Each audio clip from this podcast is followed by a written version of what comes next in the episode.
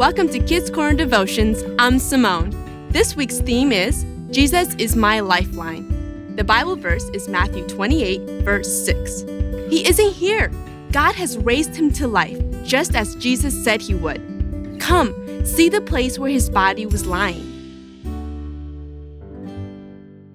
Cole clung to the rocks in the middle of the river. The current was fast, faster than he expected, and now he was stuck. His friends yelled something from the shore, but Cole couldn't hear them over the rushing water around him. He looked around for some way to get to shore, but there was no way he could save himself. He looked to his friends on the shore and saw them pointing to the sky. A helicopter was racing towards him, stopped, and hovered overhead. Cole looked up and watched as someone was lowered beside him. Hi, I'm Kaylee, she said as she fastened the safety harness. Don't worry, we're going to get you out of here. She double checked the straps, then signaled to the helicopter.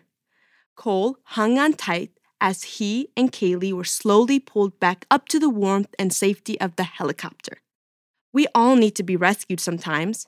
Most often, it's a small rescue, like if you get sick and need someone to pick you up from school. Sometimes it's more extreme, and we like Cole, need to be saved by a search and rescue team. But there is someone who we all need to be saved by Jesus. Jesus knew that saving us meant he had to die on the cross. But he did it. He loved you so much that he even gave his own life in order to save you. Have you let Jesus save you yet? Or are you still clinging to some rocks? And if you have accepted him as your Savior, have you ever thanked Him for dying on the cross to save you? Will you pray with me?